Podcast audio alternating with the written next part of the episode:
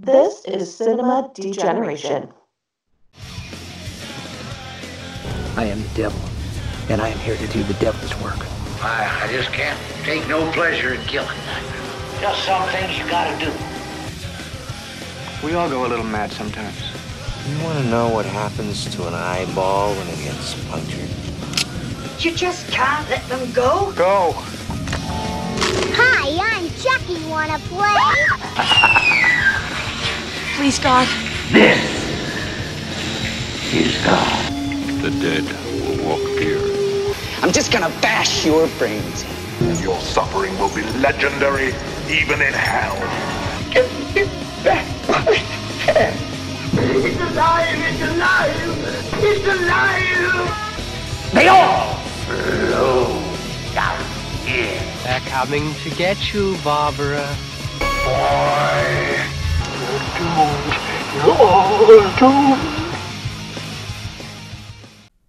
On this show, this is your brain on film. We turn our attention to films that warp your minds and melt your faces. We will be discussing the psychedelic themes explored by Alejandro Jodorowsky, Gaspar Noé, and David Lynch. We'll also be cranking the party up to 11 by exploring the ruckus party films of Cheech and Chong, Broken Lizard, National Lampoons, and Jay and Silent Bob. Join us for a mind altering good time. And remember, don't try this at home. Systems online. Acquiring target. Oh, this is awesome. We have temperature control in the sector. I'm just saying it's a key scenario. We haven't had a glitch since 98. If you have a confirmed kill, take her out too. We're running out of time! The Cabin in the Woods, rated R, in theaters April 13th.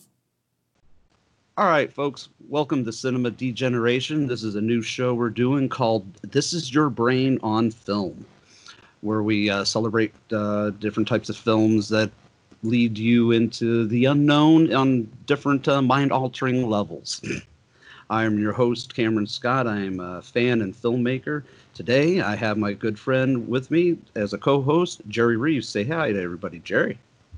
Hi, everybody, Jerry. this is my good friend Jerry. Uh, we've worked on a couple of films together. Uh, he's an actor friend of mine. Uh, we have tentatively nicknamed him the Demon. Yes, the Demon. The Demon is great. I like that. What and what what does the Demon have to say about vaccinating your kids? Do it or they'll die. I mean, especially Oh. right now. Come on. Right, right. I mean, all these non-vaxxers, they want a world with no vaccines. Guess what? This is one without one vaccine. So, yay! You non-vaxxers are dumbasses. Oh, can I? And for everybody that doesn't know, that's just a. Oh yeah, you can cuss all you want. Okay. We don't we, And- we don't and- censor around here. Okay, and that's the demon. That's the demon. He'll he'll come But- out every. Yeah, that's an is an inside joke for people that don't know us. It was an on on, on set joke. Yes, So let's- yes. Set. you just have you'd have to be there, folks. Anyways, uh, our first film uh, of this particular series, we are doing 2012's The Cabin in the Woods, and uh, it's a very much a stoner comedy slash horror slash thriller. I think it's a probably a good mixture of all three of those. You know, because you know, in, in the beginning, you don't quite know what's going on for a movie that's titled Cabin in the Woods. You know, I- it has a very found it weird that they just up and left, and I was like, "What?" Well, you know, let's give a quick synopsis. Um, I got a little ahead of myself here. There's the uh, IMDb synopsis, which is very, very short. It says five friends go on a break at a remote cabin in the woods, where they get more than they bargained for, discovering the truth behind the true cabin in the woods. and that doesn't really say much uh, about it. That we can uh, scroll down a little bit more here, but uh, it's you know without spoiling it right off the bat, we're all about spoilers here, and we will not be uh, spoiler free, but we're going to save the, the what, what's going on because at the beginning it's very suspicious as what the hell's going on. It kind of looks like a couple guys getting ready for another day at the office you know? Just two guys discussing their work week. Hey you want to come on over? I'm going to get a power drill and take down my cabinets you know? And the guys it's like ignoring him and drinking his coffee you know? It, it's very uh, very blasé at the very beginning. I'm not saying that in a bad way, but it lo- looks like it could have almost been a cutscene from The Office or Office Space. Yeah. But you know that's what I love about it. You don't know what you're getting into. That builds the the suspense and builds and builds on it till you're just going, what the fuck's going on here? I mean, obviously, bad and creepy things are gonna be happening and coming. If you've seen the trailer, if you come to this movie, you know, it's a horror movie called Cabin in the Woods. You know, bad things are going to happen eventually. One, one thing that I was wondering about is that cover work, the artwork. Oh yeah, Look- where it looks at where that makes the house look like a puzzle Yeah. box. A puzzle box. So I mean, that just goes into what in the world are we looking at? You know, Right. And uh, with the cabin in the beginning, wood, three levels, look like a Rubik's cube. You know, right, right. what's about to happen? Well, you know that's uh, where I think it's a strong point. uh, Is the, uh, one of the things I love about is the writing of this movie. It's a very intelligent film for being a stoner horror comedy flick, but you know you don't you get little glimpses. You know you don't know what's happening. There you're, you're the story is at the beginning centering around these uh, five college kids coming together to go to a cabin in the woods. It starts very atypical after that opening scene. But then, you know, as the camera pulls away, there's a guy on the roof with a with a CB, or you know, looks like he's almost like a sniper. And then they're they're talking about, you know, they're watching these people. They're being, you know, watched on, you know, closed circuit TV, so to speak. And you know, it's all on the down low. It's very uh, like the conversation with Gene Hackman. You know, you you can tell they're being watched, they're being listened to, but you have really no idea what for. And Yeah. you know, you, you introduce some of the characters, and some of them are your atypical. You got Chris Hemsworth plays, you know, a, a jock. You, you got oh. a, a girl who's kind of oh, promiscuous, uh. promiscuous. You got another girl who's a bookworm. You got another guy who's a, a you know a, a bookworm as well. And then enters Marty, our resident stoner, and he enters. He's great. He's just great. I well, mean- he he enters in classic stoner fashion in a you know in a car with the windows rolled down, smoke just billowing out. He's hitting a big bong while he's you know driving through the intersection intersection, almost that hitting a, a- few people. So as he drives through the intersection, it's just rolling out his windows. That was You know, that was a coffee mug. Yes, yes, the the, the four foot tall mug. bong that he has. Looks like a coffee mug. Yeah, this is an And extended coffee coffee mug, and it all collapses down. and the, the first thing Chris Hemsworth tells him is like, "You're not bringing that with you. You're not bringing that four foot fucking thing on, on the RV." And he's like, "Oh no!" Ka-chink, and he just collapses it down, and the, the handle turns around and everything, and then it just looks like any other normal coffee mug. And and that mug, uh, we'll come back to that mug because it's going to play an integral part to the movie here uh, a very important part to the movie. It actually saves and ruins the movie at the same time. the, the foreboding theme of this movie, the aura of this movie is this, you know, you're like a fly on the wall watching these kids. They're at least until a good third, almost halfway into the movie, unaware of really what's coming for them. They don't know that they're being watched and then they get to this character on their way to the cabin in the woods, which is always out in the middle of nowhere, is the guy who is simply known as the Harbinger.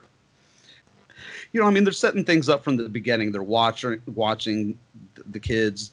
They're altering them with, you know, altering their minds with uh, pheromones and drugs and things like that. And then they even have the hom- the Harbinger, who's in charge of monitoring them. And he's like the atypical. Uh, crazy Ralph character. He does everything but scream at them. You're all doomed. Yeah. And he's he's just great. I mean, he's I mean he's he's an asshole. He's racist. He's sexist. He's everything you want an, an asshole character to be.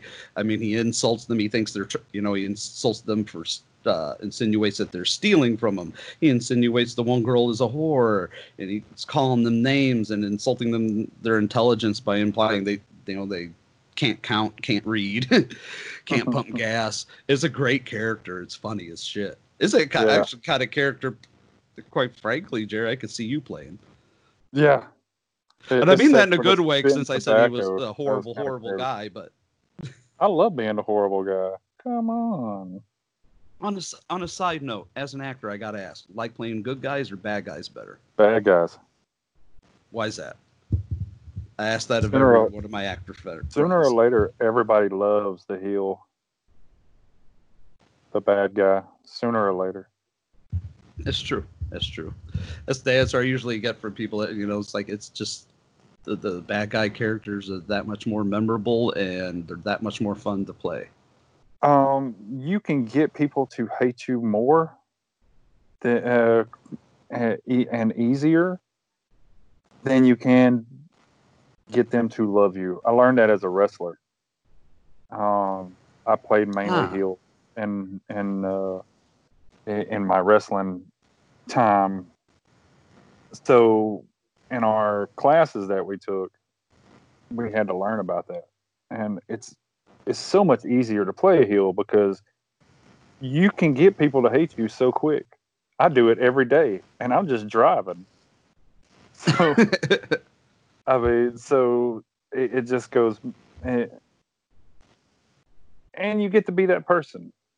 You get to be that other person. You know, you you get to be the bad guy in the film.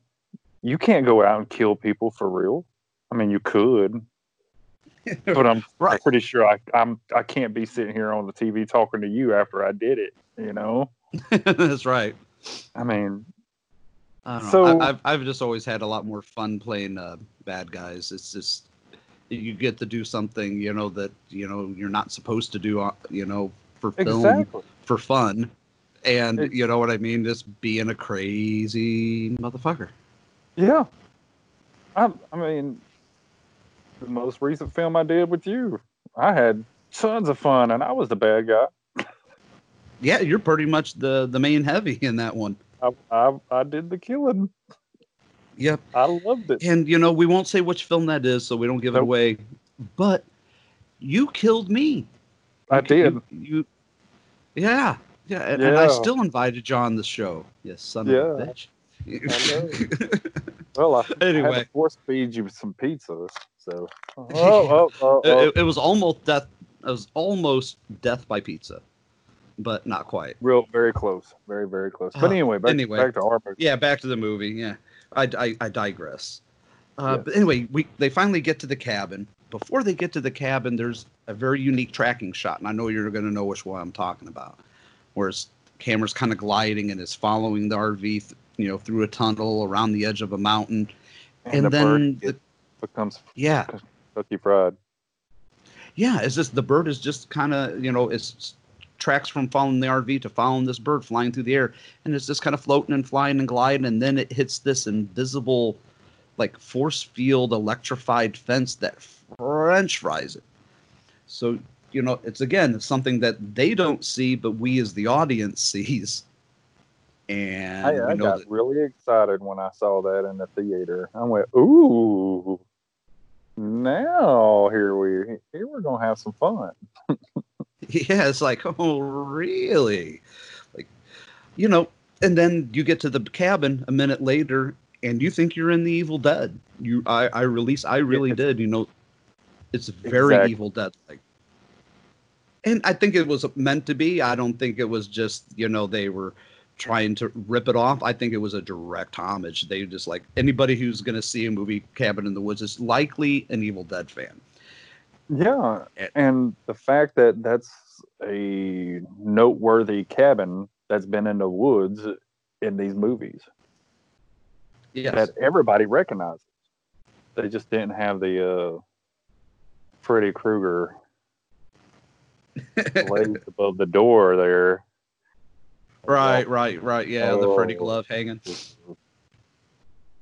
I was actually uh, look, looking at a, uh, a YouTube video recently where they were talking how that was actually done uh, three times because they did it once in Evil Dead 2 when they're down in the cellar, and two different times. Apparently, I caught one of them. I didn't catch the second one, so I got to go back and watch it. But uh, two different times on the Ash versus Evil Dead series. Yeah. They did it with with the the the homage homage with uh, the Freddy glove, but interesting little tidbit.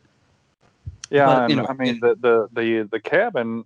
I mean, it had the trap door, like an Evil Dead. Yep, So I mean, like ev- the- everything, everything. I mean, they just they don't have the girl, and they're not in a station wagon. I mean, that's it. yeah, that's about it. That's really about it. There's no no chainsaw on the end of anybody's arm. Well, not Sadly yet. enough, no no no ch- no chainsaws in this movie. There never is enough chainsaws. But what I love, the Fran, uh, who's the act, Fran Krantz, I think is his last name, who plays Marty. I just, he's the only one of the in the movie that knows what's going on. S- sort of. He doesn't quite know what's going on, but he is the only one that senses. Marty is the only one that senses something is off. His eyes are open. If that makes Yes. sense. Yes, Yes, because he altered his mind and opened Yeah, oh, his eyes, he saw something that that was not meant to be seen. Mhm. Uh, he, he, He knew. saw he saw beneath the surface. Yes, he knew something was up. But you know, you start getting the idea here, little bit by little bit, that they're setting these kids up for something. Be- between the watching them, monitoring them, videotaping them, they've been altering their minds. With you know, you find out that the one girl had recently dyed her hair, but they had slipped a drug that seeped into her scalp and was changing her mind. And they, you know, also uh, put drugs in the beer that they were drinking or releasing pheromones out the air ducts. And, but they're altering these people's minds. They're set, setting them up for something. So was this a cabin in the woods on Weinstein and Cosby's Island? Hopefully not. Hopefully Oh, not. Okay. This is a this is a different type of uh, different different type of uh, mind Oh. altering. Oh, okay, okay. No, no, Co- no Cosby's, no Weinstein's in this movie. Castingcouch.com.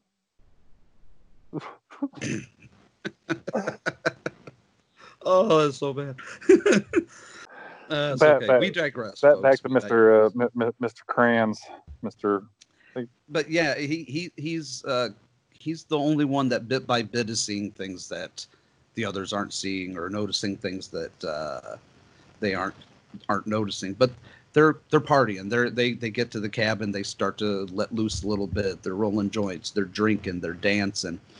They but they, they also start to notice there's a few things that are a little bit off. You know, there's a bunch of weird stuff in in the house or in the cabin. You know there's a two-way mirror in one room that one person finds so they switch rooms up. And Hot.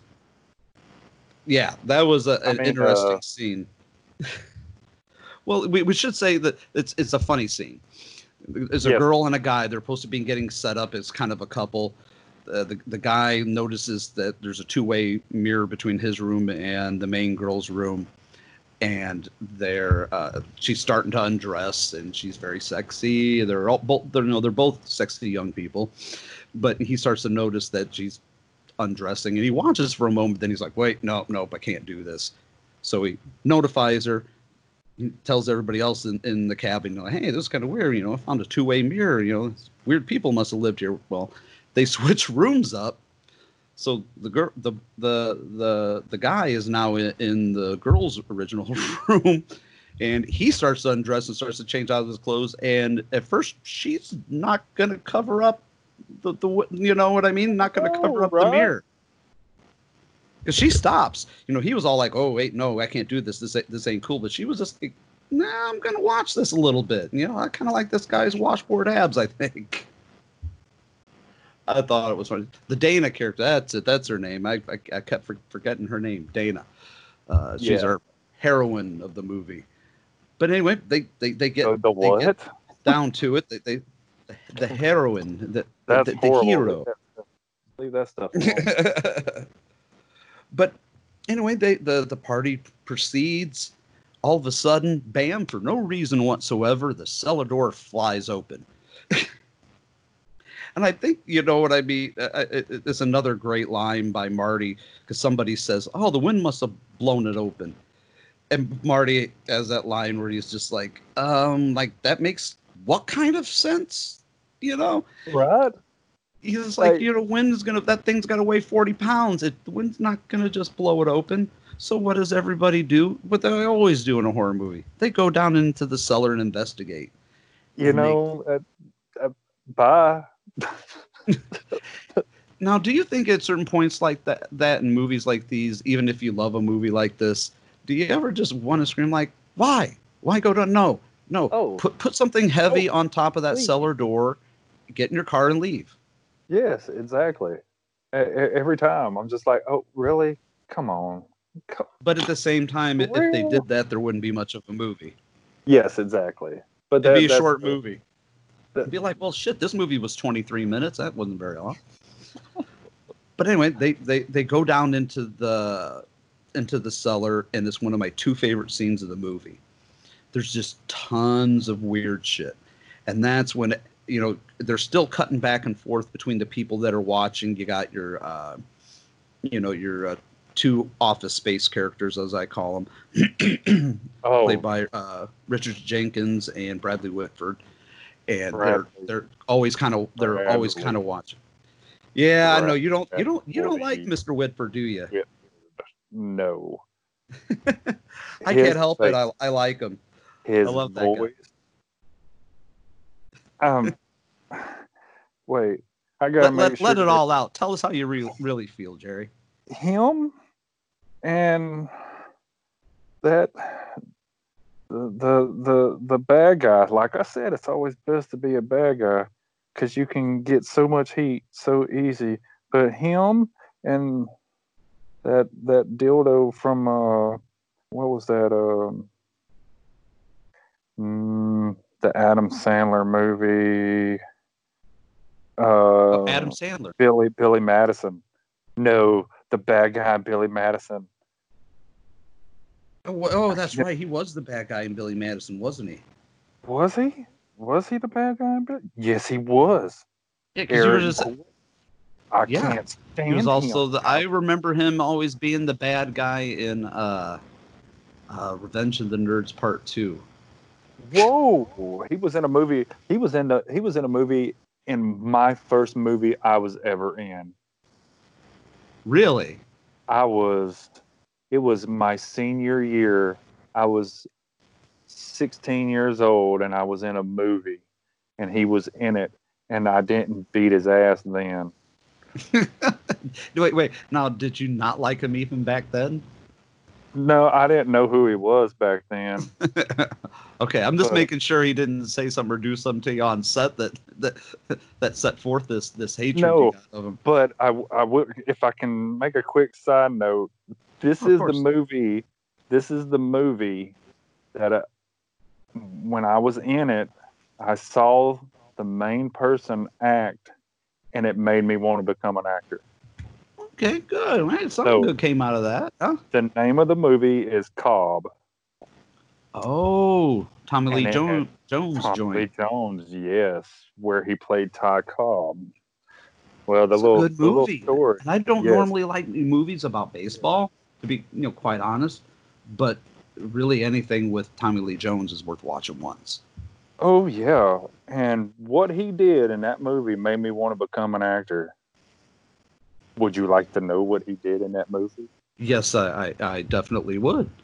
This is a story that me and my father tell to everybody because we were the only ones that got called from the family to be extras because at Rickwood Field here in Birmingham is the oldest uh, baseball field and like one of the oldest baseball fields in America. Birmingham Black Barons United Negro League uh, baseball team played there. So they had a time period. So we were down there and they fed us. We got paid. And all we had to do was wear suits and carry around cardboard buddies. We had to carry around two cardboard buddies. They were half cut cardboard people on sticks that you sat in the seats next to you to fill seats. That's interesting. That that's Yeah. how they filled the the stadium. Yes. That- So your how they- job was not only be an extra, but double for two other extras at the same time. Exactly. Nice. So we're sitting there, and one of the baseball scenes, Tommy Lee Jones is up there, and I'm sitting probably about 15, 20 rows back, and you have all these professional ball players dressed up in their old gear, and you have the um, people who are getting paid more money, not not just extras, but they get paid more money. They're like feature extras because they're closer. Well, Tommy Lee Jones does his line and he turns and looks and he yells, Cut! God damn it. and my dad looks over at me and he says, They didn't have Coca Cola cups in 19 whatever year it was. Remove that cup and remove that extra. oh, it wasn't it wasn't you, and- was it? No, no, no. It was somebody in that in that special row, you know, the Oh, okay. featured Gotcha. And everybody ran and removed the extra, removed the cup. Oh my goodness. and it was like so much respect. And I was like, I want that. And and I, I wanted to be Tommy Lee Jones. so the, the rest of your life since then has been a pursuit of trying to be like Tommy Lee Jones. No, just just well, I I, I became worse than Tommy Lee Jones. So Uh, who needs respect when Yeah, you're that's a good story. What? Right, right. Sorry, that- a- that- that's a little side note. I, I that, just because I looked on what's his face because I can't stand that actor. I'll forgive you for that one. Uh, I, I like him. I, I think he, I think he's pretty good shit. I loved him in Get Out. Uh, I loved him as the asshole in uh, Revenge of the Nerds. Most of the time in movies, I end up not liking him or the characters he plays because he usually plays pretty smarmy characters. But you know, he does it See well. that what that was him in Revenge of the Nerds. Oh my goodness, I wanted to beat him beat him up then. I wanted to knock him out at the end, just like uh, Robert Carradine did. I love him in this though. I love the the banter between his his character, uh, Hadley, and Sitterson, the, the the two office characters that are monitoring these kids. Now, And- now let- me say, Cameron, he's a good actor. I just don't like him. Okay, there. Right on. Hey, In case he- everybody's in, in case, you know, in case he wants to fight, I'm I'm available. I know celebrity could death take it. match is over, but I, I I think we could do claymation as well. So yeah, exactly. I mean, it's- Besides, I think you could take him. oh okay. So, well, I almost got ahead of myself here. We'll get to one point here and later. I was going to say you could take him out because we, we know how he goes down in this movie. Which, you know, I mean, let, let's face it. You know, we're we're it's, it's a movie that's uh, eight years old. By now, we are. You know, if if you haven't seen it, you should see it. But uh, we're going to be spoiling some things a little bit later when we get down to the nitty gritty. Which that's uh, basically what happens in this scene when they get down into the cellar.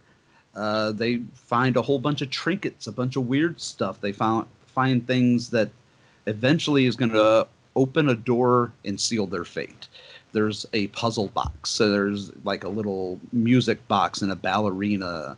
You know, there there's a weird necklace. There's film canisters with weird films on them. There's a book that's much like the Necronomicon. And there's all these different items, and everybody is kind of drawn to another item, which you finally figure out that's what they have been doing. This group, this organization is trying to get them down there to open up one of these trinkets to to open up the door. And I think we should fi- finally uh, open up also about what this movie is about. They're they're going to the they want these people to be sacrificed. They want them to be sacrificed as a offering to uh, to keep the elder gods at bay. Well, I guess we'll we could just say that. And it's keeping them. and for monetary purposes, from if I saw correct when they were gambling on it. yeah, yeah, yeah. 'cause The group gambles on like what they're. it's like it's like I'm, there is. I'm looking at the board right now. Dismemberment. Yeah, there's so many different things on the board. Actually, I had a. back, a snowman. There was a kill. Yeah, there was a killer snowman. There was a killer zombie. Well, you know, they end up choosing um, a, a book. The the main character Dana gets a book that's basically a Necronomicon of sorts, and she gets to a point in the book that's li- there's literally where there the next part is Latin, and you know Marty again has the best scene, you know, or the best lines. Do not read the Latin. Don't don't do it. Yeah, he's like, I dare you to go back upstairs, you know.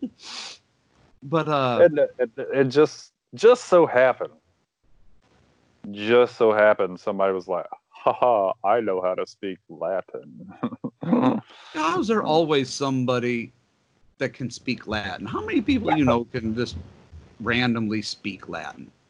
I've, my brother told me it was a forgotten language the other day my brother david what? said You cut out there My for brother- a moment, sir. I'm Oh. sorry. sorry my brother david told me the other day it's a forgotten language or a lost language on some app and i was like that's funny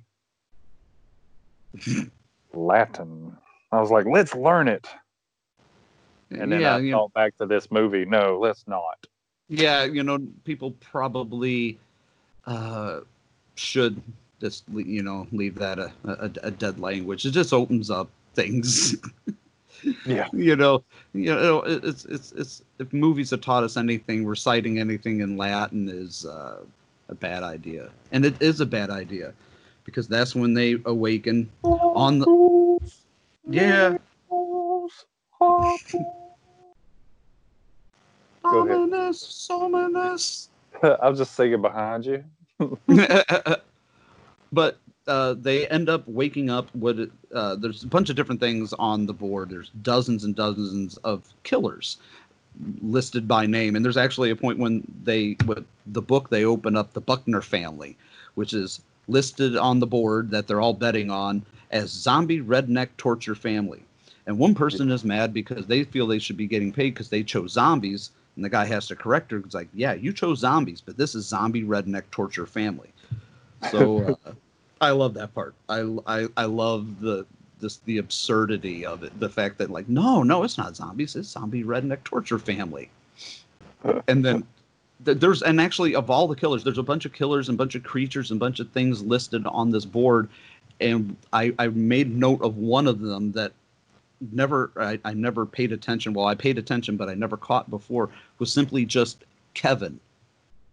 Like, what was Kevin, or who was Kevin? I just I, I don't I don't didn't- know. I didn't notice that, but that's. I wonder who. What if Kevin was the one that wrote that up there? Wrote the board. Maybe He said, "I'm, I'm going to Oh, put I my name found- on here. Since I ain't going to be in the credits, I'm going to put my name on the board." Here's here's a twist. Uh, not a twist but here's a little trivia fact. I just I, I looked online while we were talking and i found a still shot of and a list of all the names of all the creatures that's on this board and i'm going to recite them. It's a long list but this gives you an idea of something we're going to see uh, later on in the film. Uh, now it says here it starts off with werewolves alien beast mutants, wraiths, zombies, Reptilius, clowns, witches, sexy witches. hey, Yeah. demons. Doesn't Oh. say Demon Jerry, but demons. Yeah. The angry, molesting tree. oh, I am Groot. I'm Groot. Uh, Hell Lord, which is the next one, which that's funny. uh, giant snake, deadites. There you go. There's your uh, another Evil Dead reference. Yeah. Mummy, uh, the Bride, Scarecrow Folk, Snowman, Dragon Bat, Vampires, Dismemberment Goblins. That's very specific. Dismemberment Goblins, Sugar Plum Fairies, a Merman, the Reanimated, Unicorn, Huron, Sasquatch Wendigo Yetis, Dolls, and our aforementioned uh, zombie redneck torture family, a jack o' lantern, doctors, giants, twins, and then Kevin. Kevin, ah, jeez. Kevin. You know, is, is Kevin kind of like Karen? Is somebody with a bobbed haircut is going to complain about not enough lemon in their ice water? Yeah. Somebody that Could just be. comes up to you and kills No, you he probably by drinks all those monsters and drives those big old giant jacked up trucks.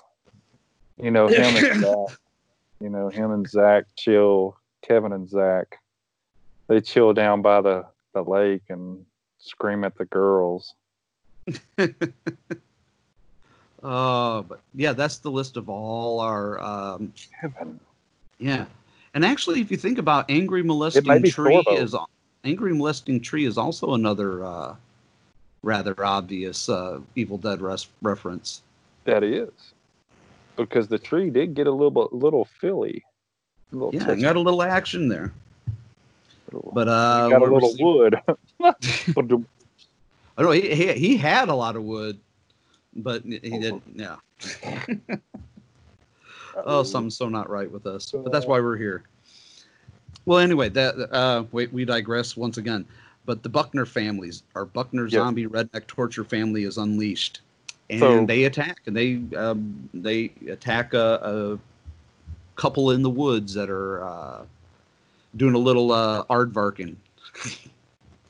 Yeah. And uh, yeah, it's the best way best way I can think of putting it. They're they're getting busy with a little aardvarking, and the redneck torture family shows up with a bunch of blunt and sharp instruments instruments and a big instrument. But uh you rang. no, well I, I did ask you to come on the show for a reason. Oh. anyways, anyways, so the main Buckner family member has this crazy weapon of a bear trap that's like mounted on the end of a chain that he just throws at people. Was that not badass? yeah, that was badass. the I kind of want a so I want a solo is- movie just about them. That is Dan Payne. He plays Matthew Buckner. Why I bring that up is for all of y'all people who make horror movies and think that six foot four is big, call me. Okay, that's all. Well, it's, it's a tough tough world being five foot three.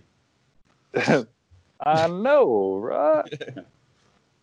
Which I am not. I'm not five foot three. I'm the same for somebody that's five foot three. It's a tough world. You can't reach stuff on that top shelf. No, no, they can't. That's why I'm there, walk cruising Walmart. Hey, yeah, I'll get that down for you. Can I get that number? And I'm, I imagine that works all the time. Uh, no, it don't. As well, it probably shouldn't. You, if, if you don't have more game than that, then yeah. Shoot, Whatever. I got so much game, I got to sleep on my stomach because it just comes out my ass. Wrote a song about it. You want to hear it? Yes, I do. Go. That was on in Living Color, I want to say. So, little Living Color for you young whippersnappers that don't even know what 90s that is. kids. Google it. Uh, okay. So we got Da- Dana is now dead. No, not Dana. Sorry. Dana is Dana is not. she is not dead. Jules is dead. Yes. So she's dead.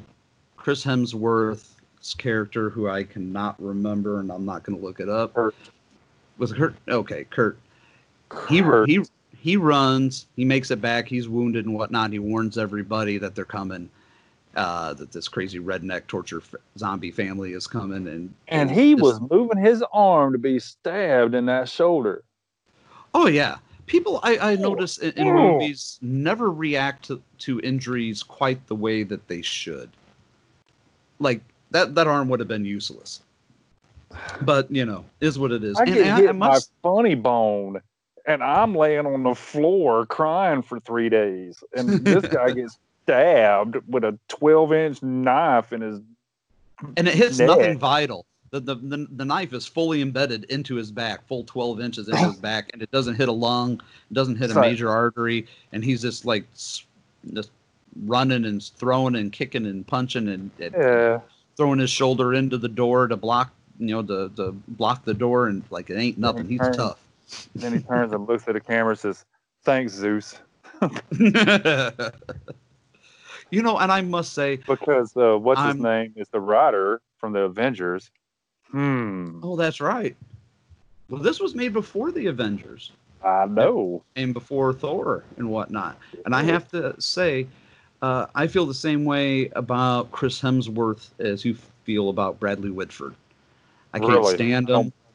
I, I don't I don't enjoy him as an actor. I think he's very uh, just very bland. Is not very good. Not He is- very much depth. he- you know, not He's typecast for one. yeah. Oh yeah, He's he's been horribly typecast. Of the dumb blonde.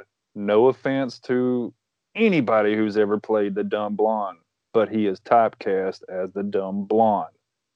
Uh, Ghostbusters, if Yeah. we'll call it that. Um, I hardly call that a movie.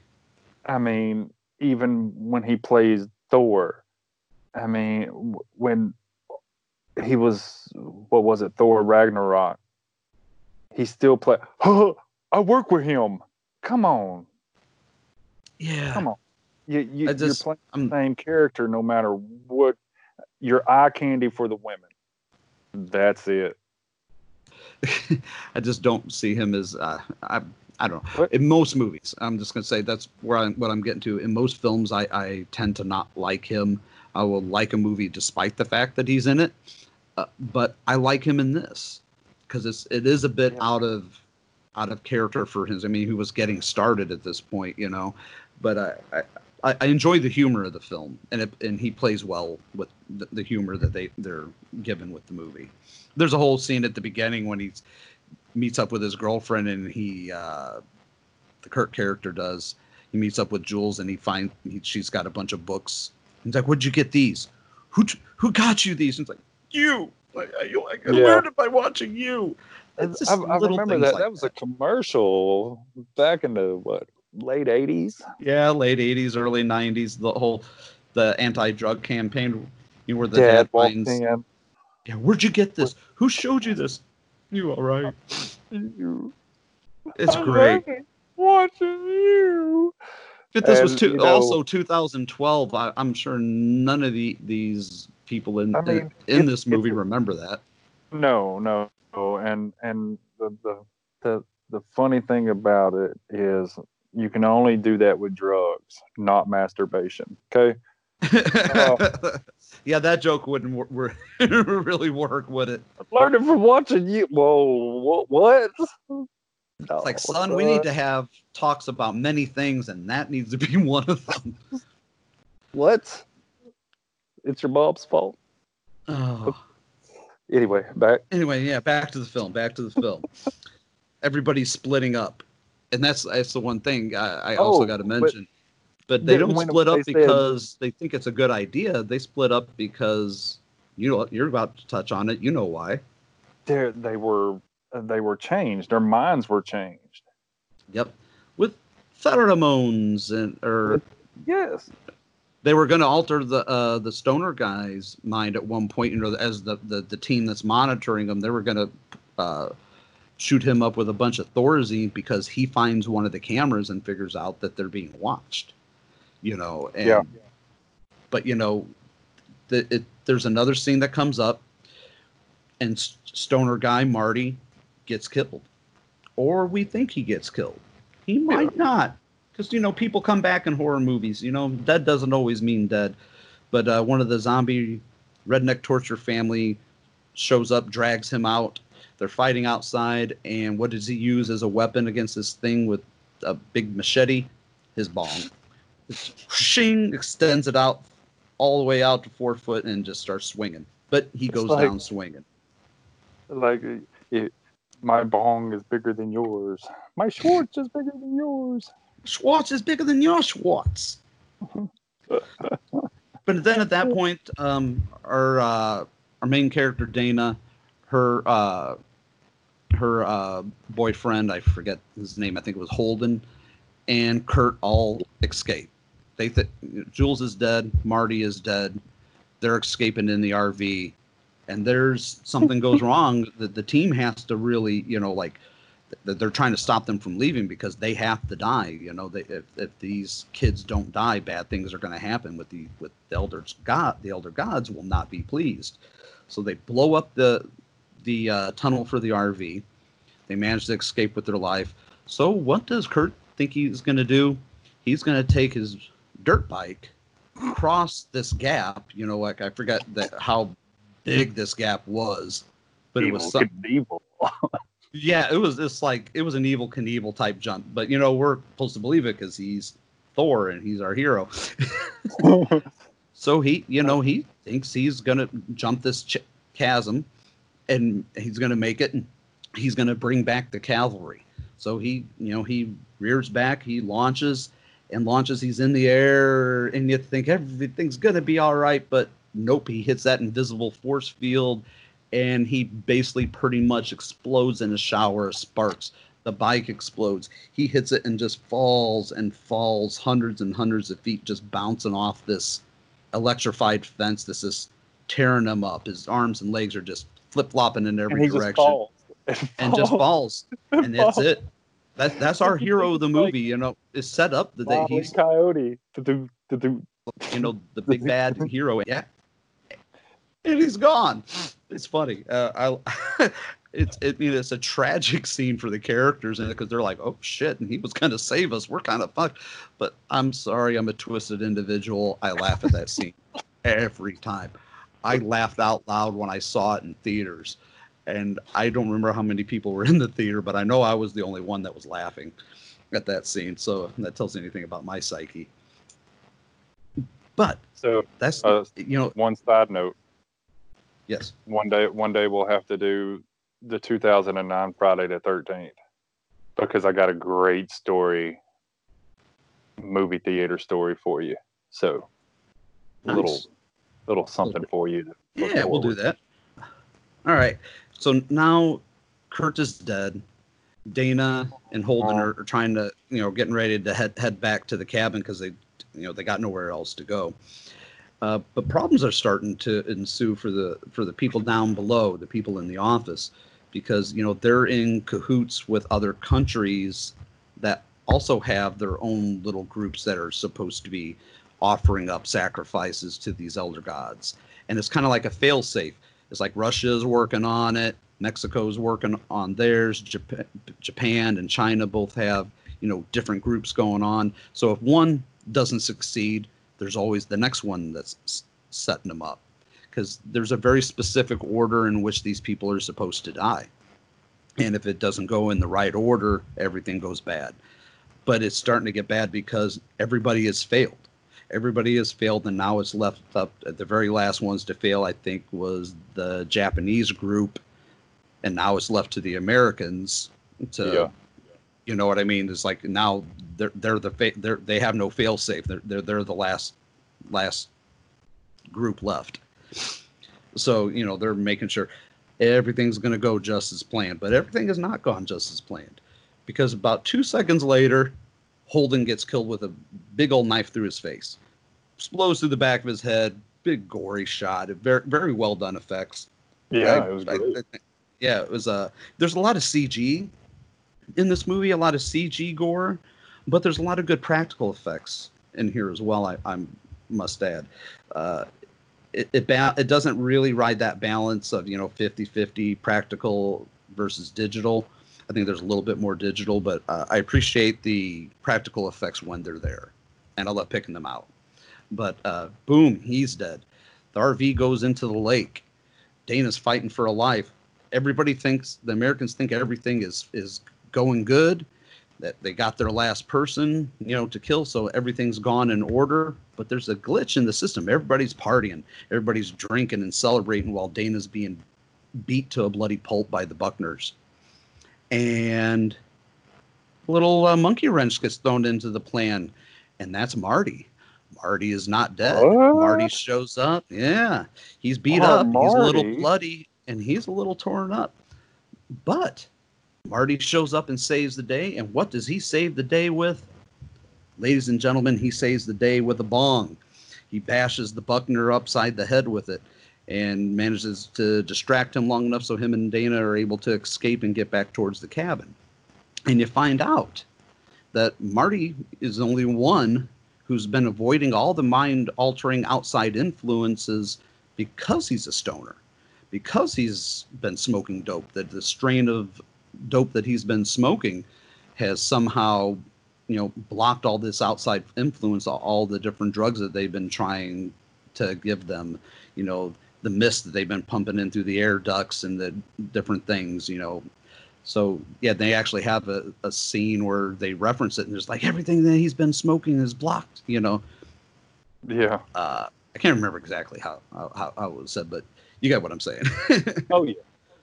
you know but anyway he that's why he's the you know which i appreciated for once that there was a movie where the stoner character was intelligent and it wasn't just a guy that was just you know like the atypical friday the 13th part 3 couple of hippies in the back of a van like oh the van's on fire. Like Scooby-Doo. yeah yeah it, Like it wasn't like that. He was actually in, intelligent and you know but his intelligence also uh, helps save the day but also helps ruin the day. We'll get to that in a little bit uh, but they get back to the to the where the cabin is and and to the hole the grave that was dug in the ground where one of the buckners came out of the ground. But in there is a tunnel and they tunnel underground. There's an elevator shaft and there's this crazy moment. He's like well you know he reveals to dana marty does that you know he thinks he knows what's going on that they've been set up that they the the the monsters were sent via this elevator from underground to kill them. But he's like yeah he's like you know there's no controls in the elevator. He's like but from up here i think i can get it to go down. And just the one of the best exchanges is like well do we want to go down? And you know he, he, he kind of just replies like, like i think we have a choice. You know where else are we going to go? So and it's one of the best scenes in any horror movie ever. I know this movie has fans uh, divided on a lot of levels but i will still argue the point that the scene where they're going down the elevator and it's revealed that all these monsters are in these like cubes underground like a prison system Yeah. an interchanging cube system that's just moving and changing and there's dozens if not hundreds Yeah. of Of creatures things. Yeah and each one is different you know there's a little girl with nothing but teeth for a face and there's a wraith there's uh, a crazy guy that kind of looks a little bit like pinhead from hellraiser you know that has a bunch of saw blades sticking out of his head and is Yeah. Who even- was that? Who was that? I don't know. I think it was just supposed to be a wink and a nod to Hellraiser because he's, you know, he's holding a sphere in, instead of a box. But yeah, even the, puzzle. music, bo- Remember the puzzle box that they were playing with underneath the cabin in the Right, basement that of the cabin? That was the same puzzle box, was it not? yes, it was. Yes, it was. So if they would have opened up that puzzle box where they were down in that cellar, that that could have been very much the, you know, these kind of pseudo Hellraiser like Cenobites would have came after them instead of the Buckner family. So more and more of this picture is kind of being revealed, you know, as they're going down. And there's just, and then the camera pulls back and there's this wide shot and you see these dozens, if not hundreds of cubes. There's giant snakes, there's a dragon, there's unicorns, there's crazy clowns. There's killers with masks. There's just every little thing that you could possibly imagine, and you really realize uh, the scope of what we're dealing with. And you know, it's one of those. that's like I feel as if the character Marty was wants to just go, "See, I told you, I'm right, I'm right." I don't want to be right right now, but Mhm. uh, unfortunately, I am. And you know, now the a voice comes over the uh, the intercom system, uh, a lady's voice that basically starts telling them what's going on. They're like, "Listen, you know, you need to die. Just let it happen. If you fight it, it's just going to make it worse for you. So just kind of, you know, this voice is just beckoning them to just, you know, kind of lay down your lives for the good of mankind and just let Take us it. do this. And, and like, yeah, and they're not going to do that. They're not going to do that. They decide to, to, to fight back. And what do they do?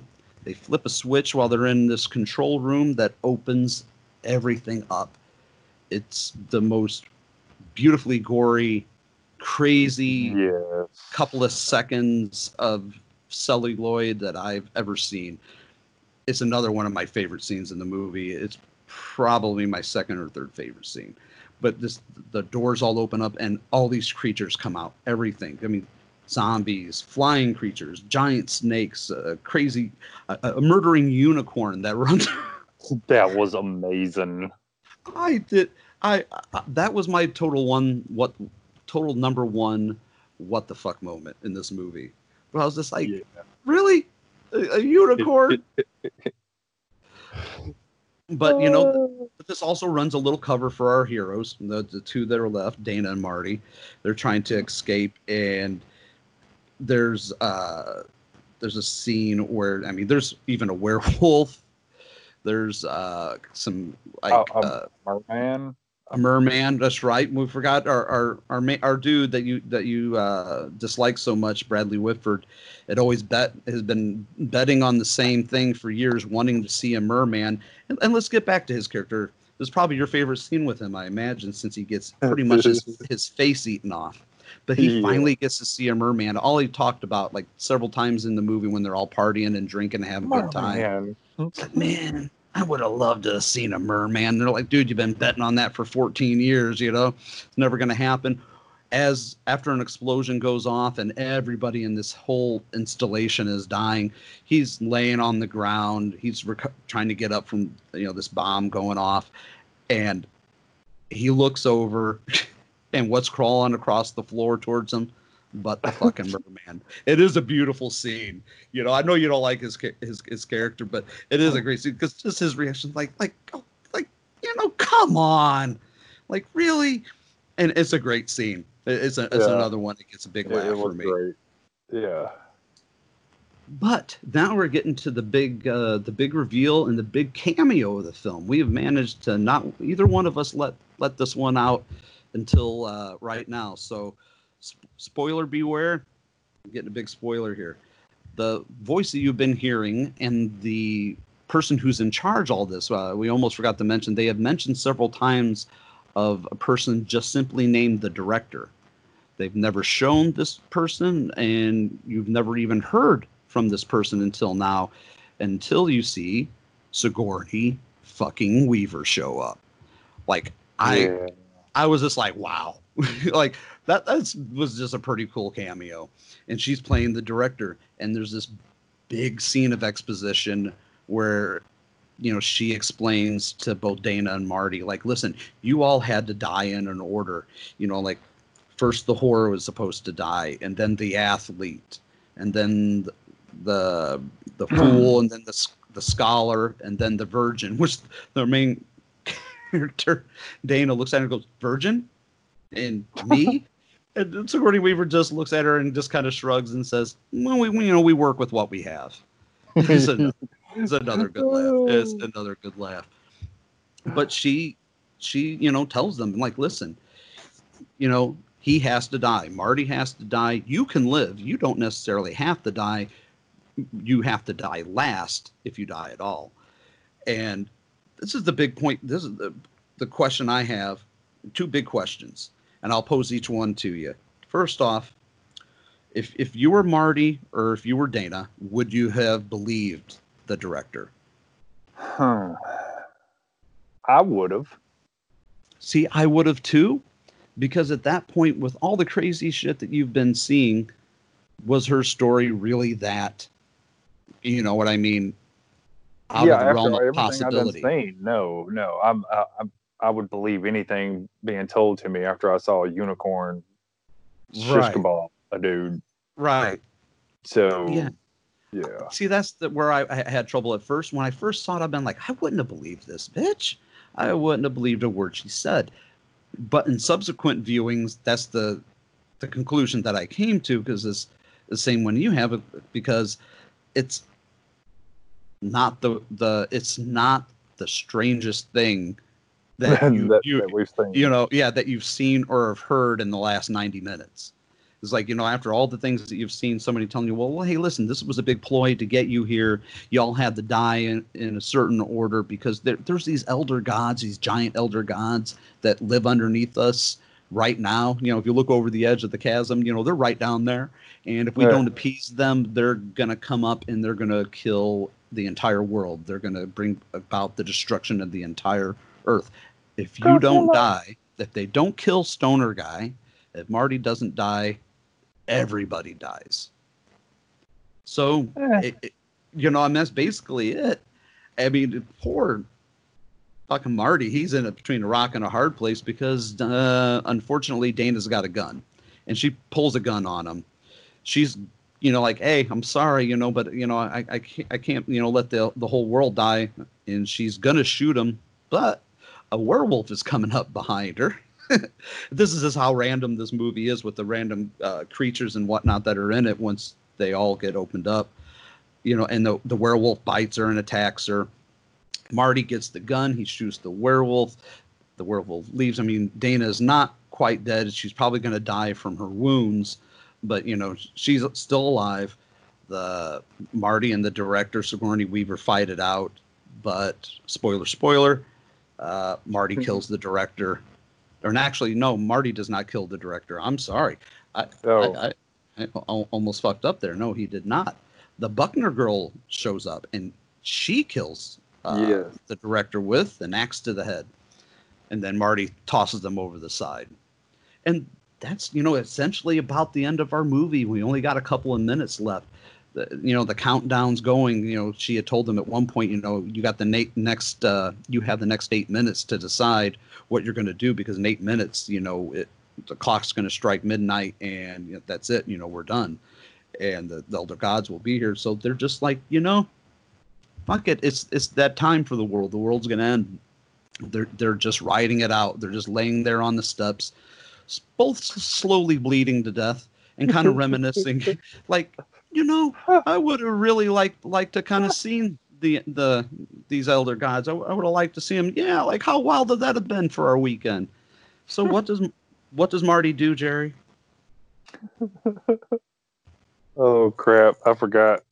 Oh, Pause me. Oh my gosh. oh, he he pull he pulls out a joint. he joint. pulls out the ball. Oh, oh yeah, the joy. Yeah. Oh my gosh. I I went blank there for a second. No, no problem. Go ahead and run with it. Oh. Yeah.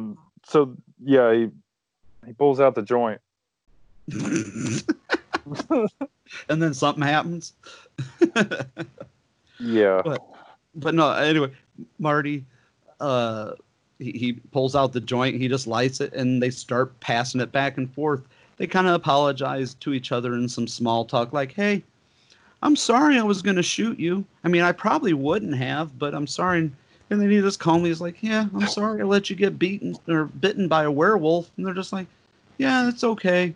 And they're just just that's that, that that's I guess part of the reason why I don't remember. that might be one of the many reasons why we don't remember. well, that and that the climactic end, and then it just went into the silliness. So Well, uh, one thing I gotta say before we get to what ultimately happens in the final 15 seconds of this movie, I gotta ask you one more question, and this is something that's bugged me about the movie uh, on a certain level ever since I've seen it. All right, let's just say uh, Dana had killed Marty and she had survived. What if, kind of thing. If she had killed Marty and would have survived and they would have let her go, what would she have turned into a werewolf?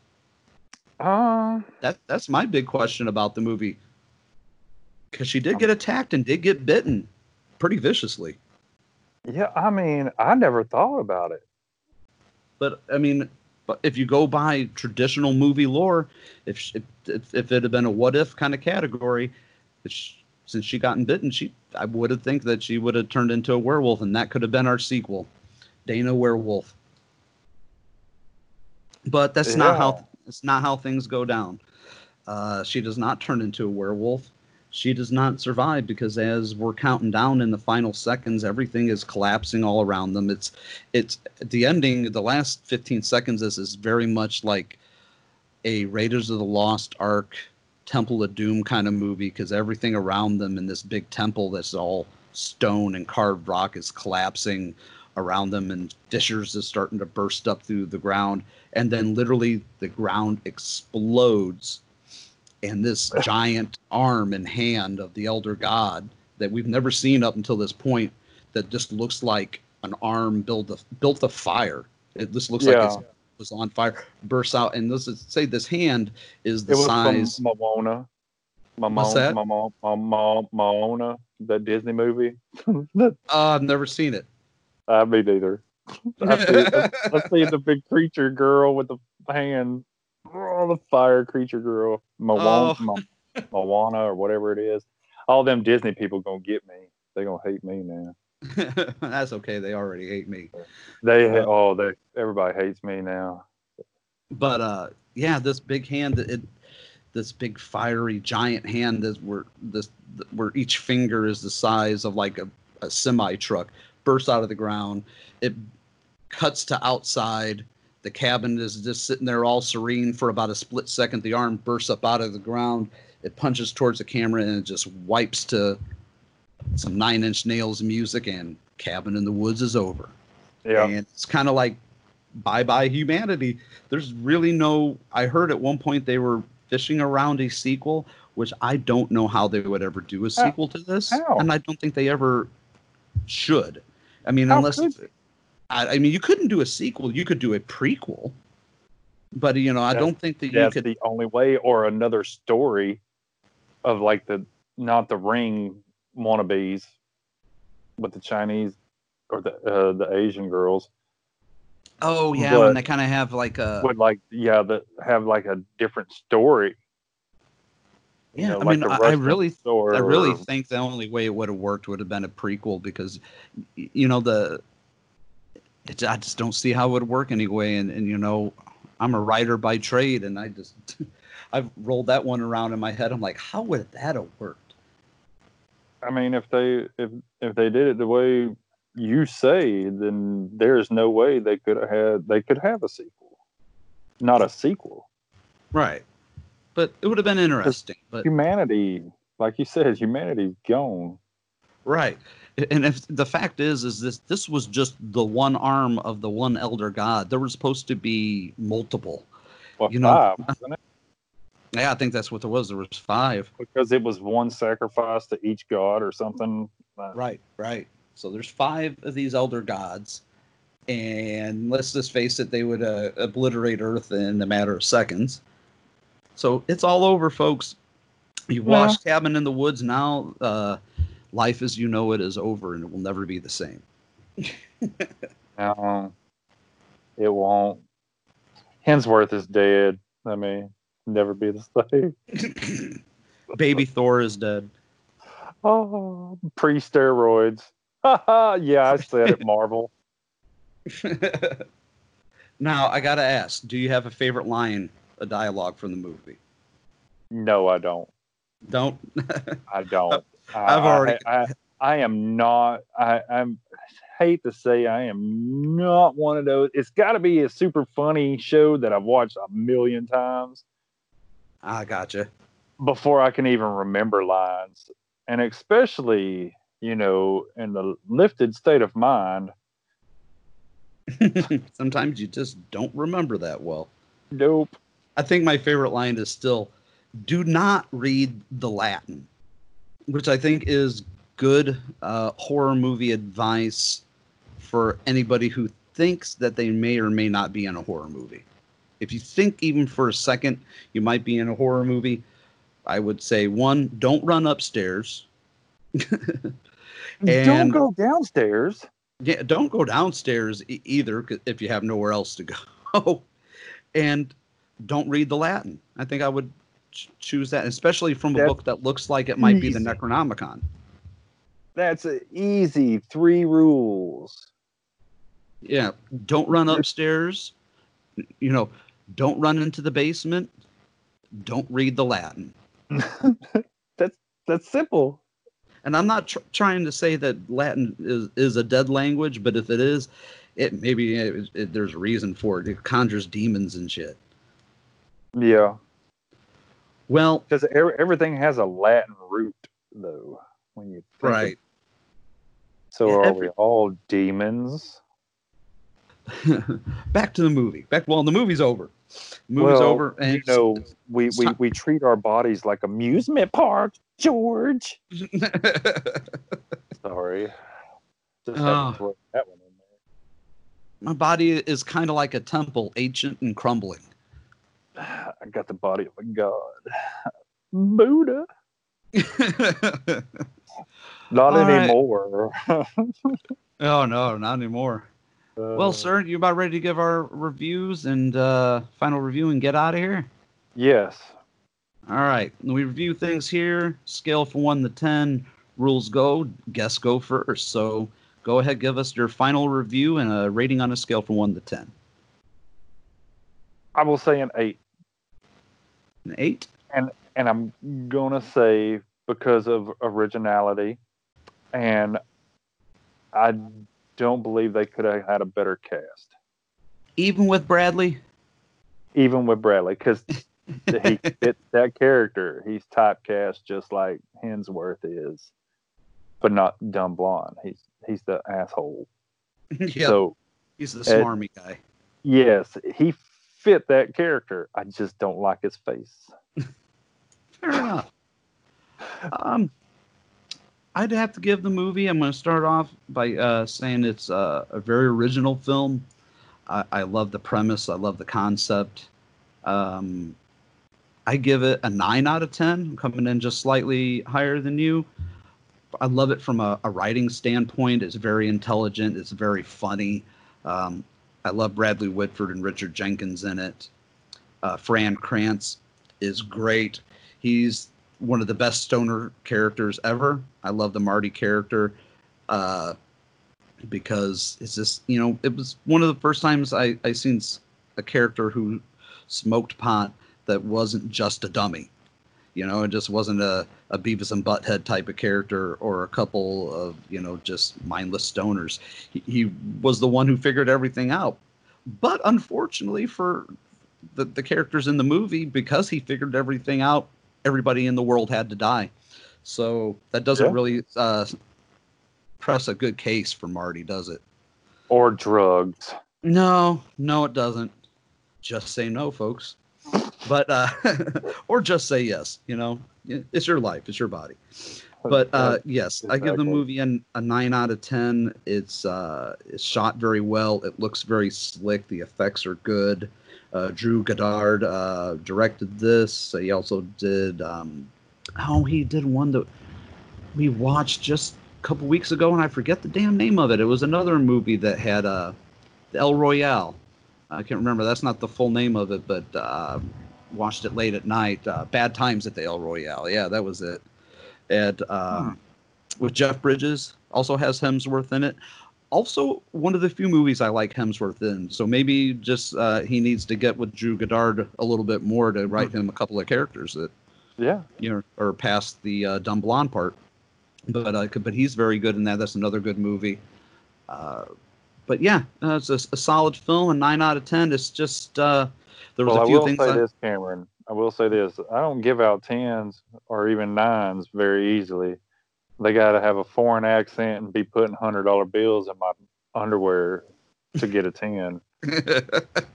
so To- wait, wait, to get a 10 or to get all To get- 10? no, to get a ten. Okay. Okay. No, all ten. I'm gonna have to call five friends. Oh man. Uh, any any last thoughts on the film before we uh, call it an evening, sir? No, I, I thoroughly enjoyed it. Uh, I haven't seen it since the theater until you asked me to come on the show with you and do this. oh, I- really? I didn't know I that. really enjoyed it. It's one of those I just put in the back of my mind, you know, one of those movies that you just I, that I just forgot about. Let me put it like that. So I will be buying it to be putting it in my collection because I got one heck of a collection of stuff, but it will be going in my my uh, my collection. Well, I am glad you came on the show, and I'm glad I got you to watch it again. You know, since you hadn't seen it since the theater days. And Yeah. um, I want to thank you, Jerry, for coming on the show. I'm going to leave uh, the show asking. with this. Uh, what'd you say? I'm sorry. I said thank you for asking. Oh, no problem. And I hope to have you on again here real soon. We'll have you on in the next episode.